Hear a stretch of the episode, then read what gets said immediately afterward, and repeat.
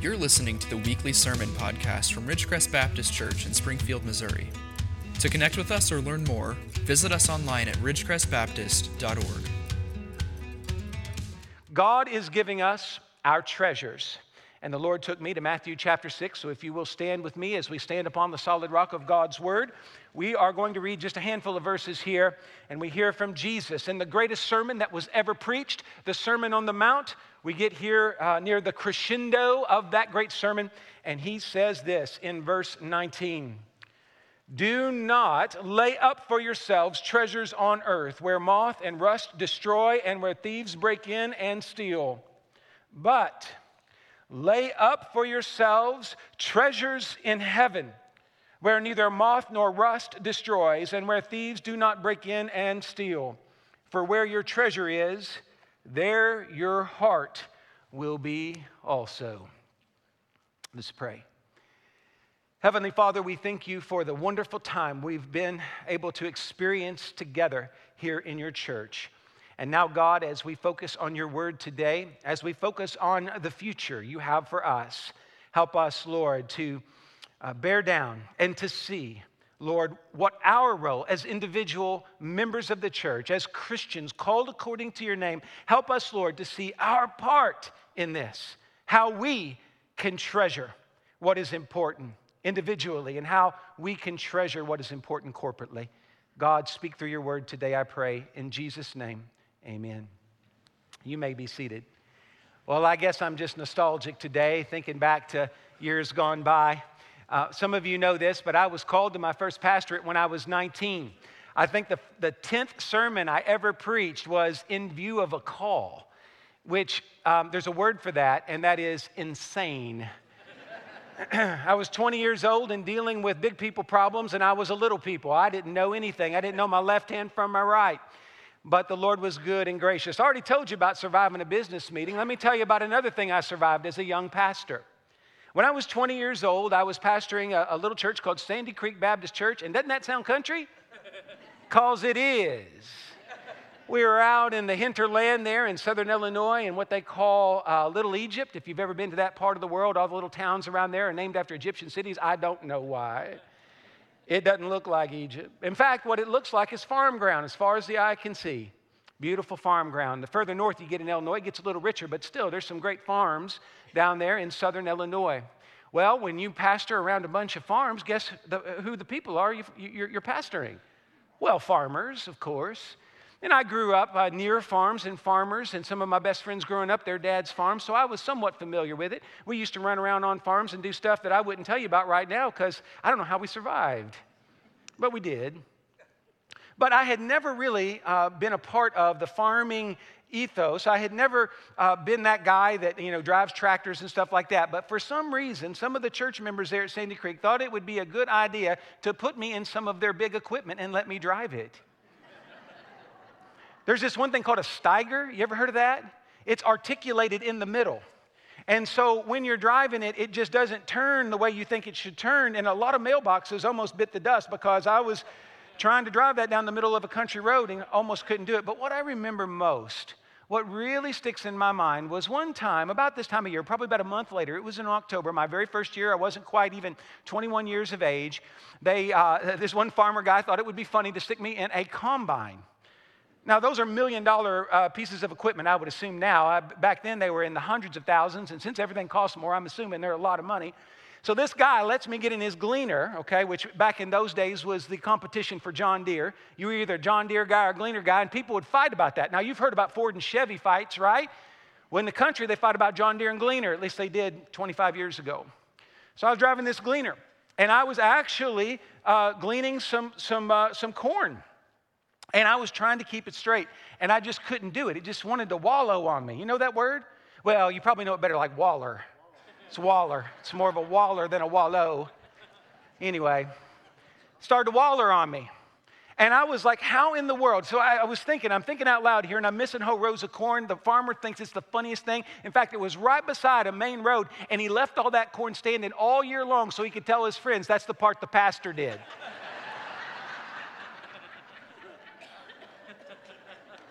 That's not Christian charity. But as I'm driving this thing and thinking, you know, this is a big machine. How in the world did these guys have such straight rows? Because even though I was missing those straight rows, they, they were straight. They were very, very straight. And here's what the farmer said He said, to keep it straight, you have to get a fixed point, a tree or a fence post or something in the far end of the field. And he says, you had to focus on that point. And if you keep your eye on that point, you will go straight and your rows will be straight accordingly. Friends, in all seriousness, that's what we're doing here today. We're making sure that the rows are straight, that the job we're doing is what God would have us do. I'm here to tell you, as the senior pastor of Ridgecrest Baptist Church, there are a lot of things that can distract us. There are a lot of good things that we can do. But it is imperative and absolutely important that we find our fixed point. That's what these treasure principles are. These treasure principles are moving us ahead into the future that God wants us to have. So many of us have an attention span like a squirrel. Or, or more aptly, we see a squirrel, oh, and we lose track of what we're doing. This is to make sure that Squirrely Baptists stay moving straight ahead. I want you to realize that what you treasure most, and this is a quote from D.A. Carson, one of the most profound and prolific scholars of our day. He says this What you treasure most will tug at your minds and emotions. It will consume your time with planning, daydreaming, and effort. I think last week I even shared with either this crowd or the Wednesday night crowd the, the idea of daydreaming. When was the last time that you daydreamed about the things of God? Well, when we daydream about the things of God, I think that they should be treasures, treasures that Jesus would call treasures, treasures that we as a church call treasures. You identify as a treasure. Ridgecrest is a church, and I don't know if you've noticed, but there's a few in Springfield. There's a few churches in Springfield. We don't lack for churches. So what we need to realize is, is that God calls every single church to its own unique place in the kingdom. In so many ways, that's what these treasure principles do. When people say, What is it with Ridgecrest? Why do you go to Ridgecrest? Well, it's because of these things that we treasure, these things that are biblical, these things that drive us day in and day out. Let me give you one more picture to illustrate. Uh, Aubrey Malphurs, uh, who is a great guy in terms of church strategy, wrote this wonderful little book, Look Before You Lead. And in it, he gives this picture of an apple. So, if you can imagine at the core of the apple, that's our ba- basic Baptist doctrine. Say that five times fast. Basic Baptist doctrine. That's, that's our biblical convictions. That's why when I preach, I don't just get up here and, and talk willy nilly about whatever. Waller, willy nilly, where have I been? I was in Chicago last week. I'll tell you, they don't talk like that up there. Where I was born, they do. But nonetheless, the core of the apple is theological and biblical. But what's the majority of the apple? The majority of the apple is the flesh. These treasure principles are the flesh. They are the, the, the, main part of, of who we are, the tasty bits of, of what we do. Now, the skin, that outside part, that's our behavior. That's just what the world sees. But if that skin of the apple is going to be healthy, obviously the core has to be healthy, and obviously the flesh has to be healthy. And then what the world will see is a church that loves Jesus and is called according to his purpose. That's what we want. We want these values uh, to, to shine forth in our community, but we don't call them values, we call them our treasures. This morning, I want you to think with me for a few moments about what Jesus means when he speaks of treasures in heaven. And what we want to do is, for a few moments, distinguish between the treasures of this earth, which he talks about, and the treasures of heaven, which he tells us we need to invest in. Malphurs goes on and says this that statements like this, Statements like the, the, the, flesh of the apple, our treasure principles, help us understand our distinct ministry calling as a congregation. They help drive our personal involvement in ministry. Notice this This only works if it's personal to you. If you say, Yes, I want to be involved in one or many of these principles, you are to be involved. It keeps us focused on what is important, it guides any change that needs to take place, it influences our behaviors, it inspires us to action, it enhances credibility in our leadership, and it shapes ministry character and will lead to ministry success.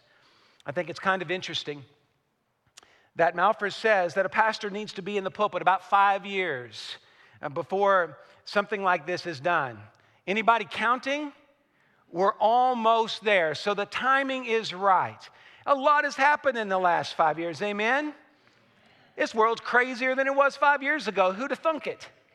It's a different world, but it is the world that Jesus has put us in. Let's not lament what is, let's change the world with Jesus, with the power of the gospel. Let's be guided by our principles and let's let them speak with power. Here, very quickly, let me run down the seven principles. And at the end, I'll give a little bit more detail. But really, the detail, we'll have, we'll have a book for you that we're going to hand to you. It's a little short booklet. It's not a book, it's not 80 pages or something. It's a little booklet. And it'll unpack these principles in greater depth. And then this afternoon online, there'll be a series of short videos that also describe that. And you'll hear from different people on our staff about these seven principles. But here they are. Number one, as Rich has already alluded to, is the worship of God. The second one is the souls of all people. Underline that word all. The hearts of people. And here's where we're going to talk about emotional care. Right in the middle is the family. We treasure the family. Number five, we treasure the vulnerable. Number six, we treasure the discipling of believers. And number seven, we treasure the developing of servant leaders. Those seven principles don't necessarily articulate every single specific ministry we do, but every specific ministry we do, every single one fits under those seven categories. The things we are doing, I believe, fit under those treasure principles. And so, as we look at this today, I pray that God will ignite our hearts and give us determination to treasure what he treasures. So let's talk about first earth's lesser treasures. In verse 19, let's listen to it again. Jesus begins our text for today with a warning, a negative. Do not, do not lay up for yourselves treasures on earth where moth and rust destroy and where thieves break in and steal. As I said earlier, I believe this is the greatest sermon that was ever preached. And the entire chapter really de- deals with this dichotomy, the difference between earthly and heavenly rewards. Rewards are what we're calling treasures that are earthbound, Jesus tells us here, have no spiritual value and are only going to diminish our spiritual blessings. The first 18 verses, Jesus is warning a group of people, the Pharisees, about their hypocritical behavior. These false teachers treasured reputation and all outward forms of religion, but their hearts were far from God. Now, I could probably stop right here for 10 minutes. I won't do it. But let me just say one of the things we have to really be careful of if we don't have good, solid biblical values, if we're not treasuring what God wants us to treasure, what we fall into is the error of the Pharisees, where we begin to see that church is religion, and religion is our actions, what we do and do not do. And when that's what we focus on more than anything else, we forget to love people and love God as we ought to. The Pharisees knew their Bibles better than you or I do, but they had lost their love, their first love. And that is what we cannot do. This is a powerful word of warning. We are told here to watch our hearts to think about what we treasure in our hearts. I know, I get it. It seems like our enemies are in there, in the world, out there, trying to bring us down. It looks like the culture is anti Christian. It looks like there are many, that's what we tend to focus on. But I'm here to tell you the more I've meditated and ruminated on this, I believe with all my heart that the greatest enemy to the church is a hard heart in the pews. We can fight the good fight if our hearts are right with God. We will lose the good fight if our hearts are not right. And it all boils down to this what are we treasuring? Your heart is either, um, I think Rich said it this way, it's becoming more fleshy than stony. Uh, that's a, that's a, I, I, that kind of caught my ear because um, it sounds like something my people would say in Western Kentucky, but nonetheless, you know, uh, that's the truth. If we have earthly treasures, our hearts, only earthly treasures, our hearts will grow cold and hard. I want you to realize that earthly treasures are by default lesser treasures. Anything that moth and rust can destroy, we are told, anything that thieves can break in and steal, we are reminded of, are of this lesser variety of treasures. The older we get, the more we realize that everything in this world is truly insecure. I was reading the other day about how uh, that we have all these fancy passwords and all of these encrypted things to keep things safe, like our bank accounts and our credit cards. But there's always somebody out there clever enough to break the code. Everything in this world, we can build up all the walls we want. We can do everything in our power to ensure against disaster. But I'm here to tell you the treasures of this world you cannot mitigate, you cannot legislate, you can't do anything, eight, that's going to protect those things. Because they are of this world, therefore, they are by definition perishable. If it can be lost, it is not a heavenly treasure. So let me just put it to you this way plain and simple. If we're trying to decide if something in our lives is either earthly treasure or heavenly treasure, all we need to ask is this question If I can lose it, it is not heavenly. When it is a heavenly treasure, it has eternal significance and value. Too many of us, I believe, are exchanging eternal things for temporal things. Many church members are betting on things that will not last. That is a losing bet.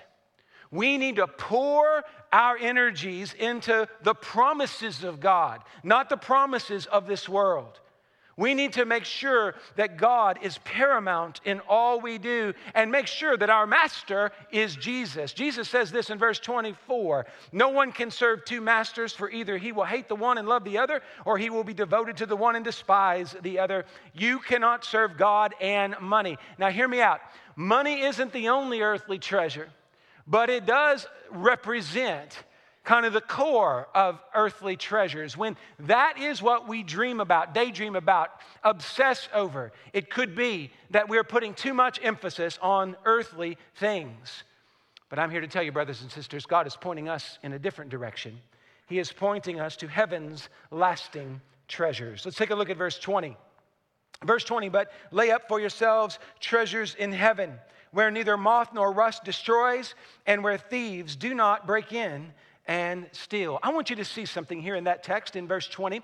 Lay up for yourselves. I know that so much of what we talk about in church is corporately oriented. In other words, we're talking about who we are in Christ as a, as a body. Even these treasure principles has a corporate sense in terms of what we're doing as the body of Christ. But I want you to realize that the promise of Jesus as it relates to treasures begins with you.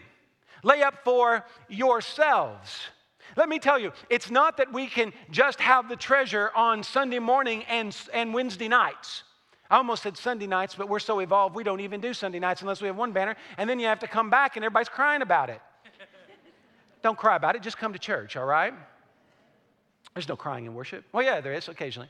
But listen to me, we need to realize that God has called us to something beautiful here that we can experience ourselves. It is for you. These treasures are not just for Ridgecrest in some kind of uh, a corporate sense, they're for you because God loves you. And when we treasure what Jesus treasures, then we are putting all of our eggs in a basket that will never burn up. 2 Peter 3:10 tells us that the whole world's going to burn up someday but not these eternal things. Those who put their heart's focus on treasures in heaven are investing in the best of life. Jesus is saying, lay up these things. He's inviting you to start an eternal heavenly savings account. Souls, souls, souls. When what we do is for the souls of men, women, boys, and girls, that is eternal. That means it is a treasure principle that Jesus would affirm because Jesus came to this earth to save us from our sins and because we have souls. These principles guide our earthly investments in a spiritual sense. I sort of think of it like this it's like an investment strategy. The seven principles are an investment strategy in a spiritual realm where we're saying this is where we want to invest our time and our money. This is where we want to give our hearts. This is where our calling is. But I have to tell you, in the world today, there are many people who seem to be more concerned about blessings, getting blessings, than being a blessing. Shouldn't we be more concerned about being obedient than being blessed in any worldly sense? I got to tell you, no matter how successful a person is in this world, there is something in them that is eternal. I was writing in my journal yesterday. I, am always reading history. And, and there's those moments where, you know, you know, kind of the dark side of Jeremy that I'm letting you into for a moment. You know, I'll be reading about this famous person in history, and I'll think, well, they're dead. They're gone. Uh, their time has come and gone. No matter how powerful they were, their time has come and gone. They, they don't have a voice in this world anymore. Now, they have a voice from history, but that's, a, that's getting more and more faint as time goes by. I mean, when we look at time and we look at our place in time, we all realize that we don't have much time. But here's the deal if we try to invest in ourselves, that's a bad investment. If we're just trying to take what God has given us and say, oh, look at the blessings I have, I'm blessed, I'm blessed. Listen, you were blessed to be a blessing. You were given what you have. And by the way, in America, um, most of us, uh, almost all of us in America, are rich by the world standards. So when, when I'm talking about people rich and poor, we all say, well, I'm not this and I'm not that. Well, let me tell you, by the world standards, you are rich.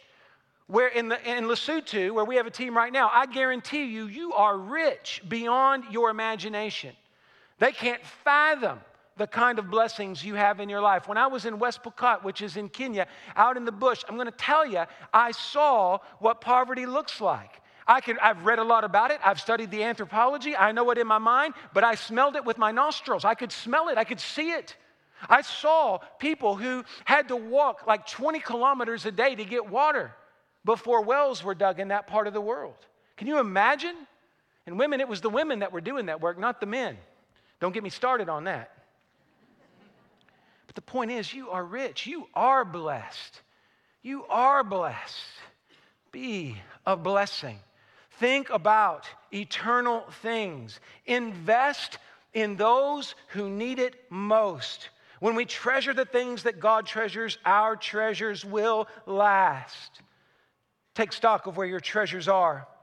How do you know if your treasures are of the heavenly variety? Think for a moment about what you worry about the most. Do you worry about the things of God or the things of this world? If you say, honestly, Pastor, I do worry about the things of this world more, well, let me just say, the good doctor would say to you, Dr. Muniz would say, it is very likely that you have affluenza, that you are sick because of your affluence, your money. If that's what you obsess over, it's because that's where your treasure is. We need to check our hearts. We need to have a spiritual checkup because we must make sure that our most cherished values are established by God. Let me circle back to what D.A. Carson said. He said that what you treasure will tug at your mind and emotions, it will consume your planning, your daydreaming, and dictate how you expend your daily store of energy. Think with me, brothers and sisters. You only have so much bandwidth every day. Only so much. Oh, of course, you understand 24 hours in a day, but forget that for a moment. Just think about the quality, not the quantity, the quality of your hours. How much of your time is spent in things that legitimately connect to those things that Jesus treasures? That's the sort of questions, hard questions, we must ask ourselves that we make sure that we are treasuring eternal treasures and not earthly treasures. And finally, we have this question Where's your heart? Verse 21 Where's your heart? For where your treasure is, there your heart will be also. Where's your heart? What are you focused on? Let's take a moment and let me just walk through a couple things with you here with our treasure principles. the worship of God. We treasure the worship of God because this is something we get to participate in this world that we will participate forever in the next. When we are singing, I love this. I think, uh, uh, who was it? It was Tim Keller, I think. I heard him say this one time. Um, he was talking about how when we are singing with all of our hearts, it's almost like that membrane between here and heaven just is permeated, is punctured for just a moment, and we're singing with the saints who have gone on before us. We treasure the worship of God. As I've been sharing with our Wednesday night crowd as we're going through Psalms, we need to think about worship as more than the moment on Sunday, the moment on Wednesday. Let me ask you, how much are you preparing to worship? You see, if we treasure worship, we're going to prepare. Imagine if you've got a big meeting on Monday and you're, you're going to be with a lot of people who can make a big difference in your life. My guess is, is you're going to spend a little bit of time, maybe even make some notes. You're going to prepare for that meeting. Do you realize on Sunday mornings you're coming in here to meet with God, and most of you have not prepared? If we treasure worship, we'll prepare our hearts so that we make the most of it. I kind of joke. You know, some people say, Well, Pastor, I just didn't get anything out of your sermon. Well, that could be my fault, but it's most likely your fault. Now, don't take that personally. I don't think I'm that good, but I know this. We preach the word here, and the word's good enough. So here's the deal. When you're not getting anything, that means you came in here completely unprepared. You didn't study for the test. You didn't get ready for the meeting. Surprise, surprise, you failed the test. Surprise, surprise, you didn't get the client. Guess what? When we invest in something, that means we treasure it. We're concerned. Be concerned about the worship of God. The second thing that we are treasuring here are the souls of people. This is evangelism and missions. Friends, we are all in when it comes to evangelism and missions. We are going to reach our community in this next year. We want each of you to share the gospel seven times. We are all in for evangelism and missions. We have missionaries around the world that we support. We send teams there all the time. But here's the deal we as a church can do a lot of things, but we need you to just be a faithful and consistent witness. Just in this room, if all of us share Jesus once this week, we will have a conversation or two or three or ten that will bear spiritual fruit. There may be six or seven hundred duds, but let me say this if we had seven people that we touched their hearts this week, that could change the world.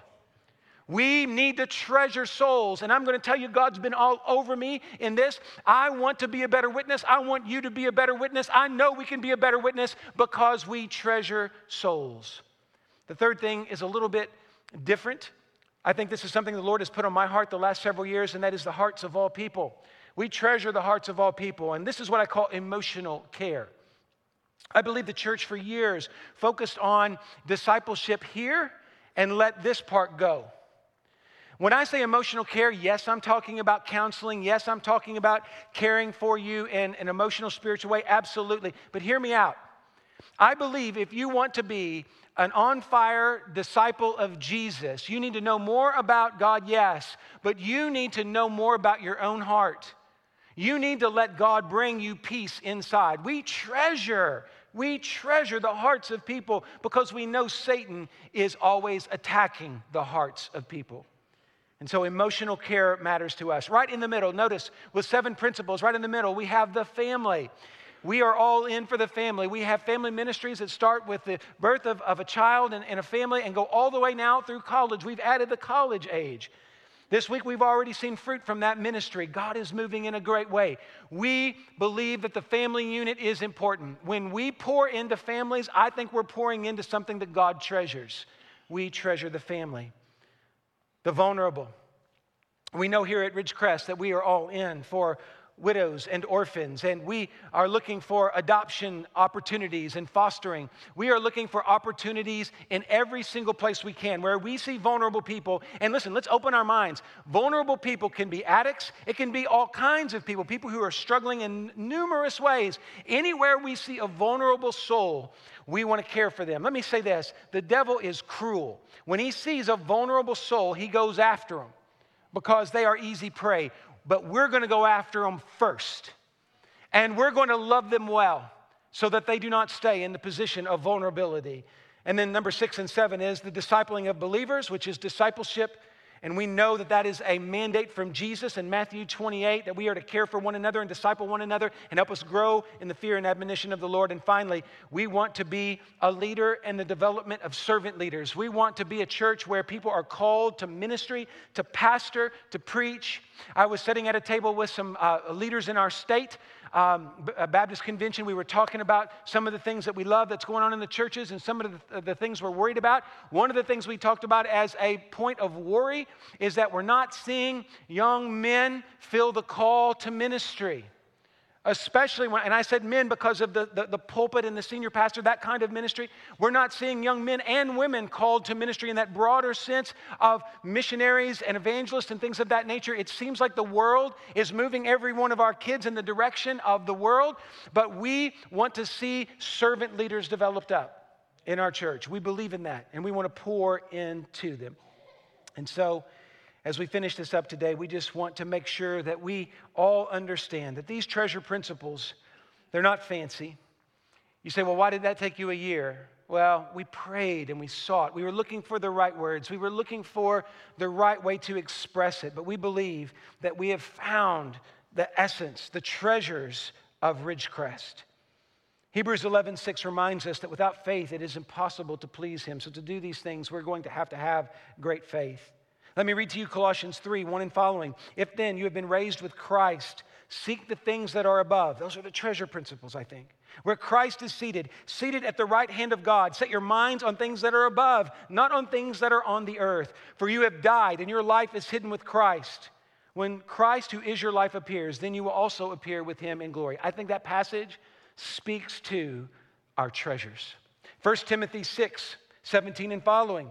As for the rich in this present age, charge them not to be haughty, nor to set their hopes on the uncertainty of riches, but on God, who richly provides us with everything to enjoy.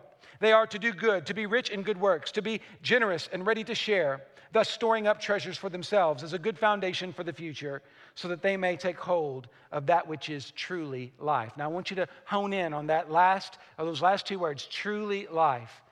If these treasure principles are from the Bible and from the heart of Jesus, what we do will lead to true life. Oh, friends, where is your heart? Do you love Jesus? Do you love souls? Will you leverage every blessing you have so that you can worship Christ and serve people? Chapter 6, verse 33 of Matthew, but seek first the kingdom of God and his righteousness and all these things will be added to you. If you will serve the Lord right, He'll take care of everything else. I want to finish with this last word. It is a word of warning.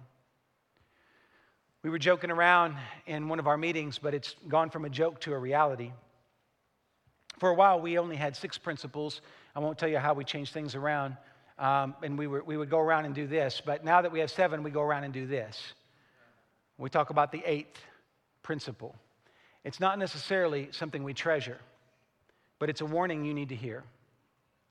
If we are a church on fire for Jesus and treasuring the things that Jesus treasures, we need to be watching out for principle number eight, which is chaos. If we are a ship with no sail and we're just showing up on Sundays and we're really not making any spiritual difference, the devil will leave us alone. But if we are focused on the things that Jesus treasures, we will be target number one. So, when we come to the end of this service, I want to just ask you to do two things. If you are here today and you know that you need to get your heart aligned with Jesus, in particular, to receive Him as your Lord and Savior, to treasure Him as your Savior, please come forward. Many of you in this room are believers. You've been believers a long time, but you've not been treasuring the things that God wants you to treasure. And third, some of you are in a good place, but I need you to do this for me. I need you to pray for me to mitigate against number eight. Chaos is coming to the church who is Christ filled. And we need to be ready for that and okay with it. Let me tell you, the suffering is worth it if souls are saved. So, as we come to this invitation, come and pray. Thanks for listening. For additional resources, to learn more about us, or get connected, visit ridgecrestbaptist.org.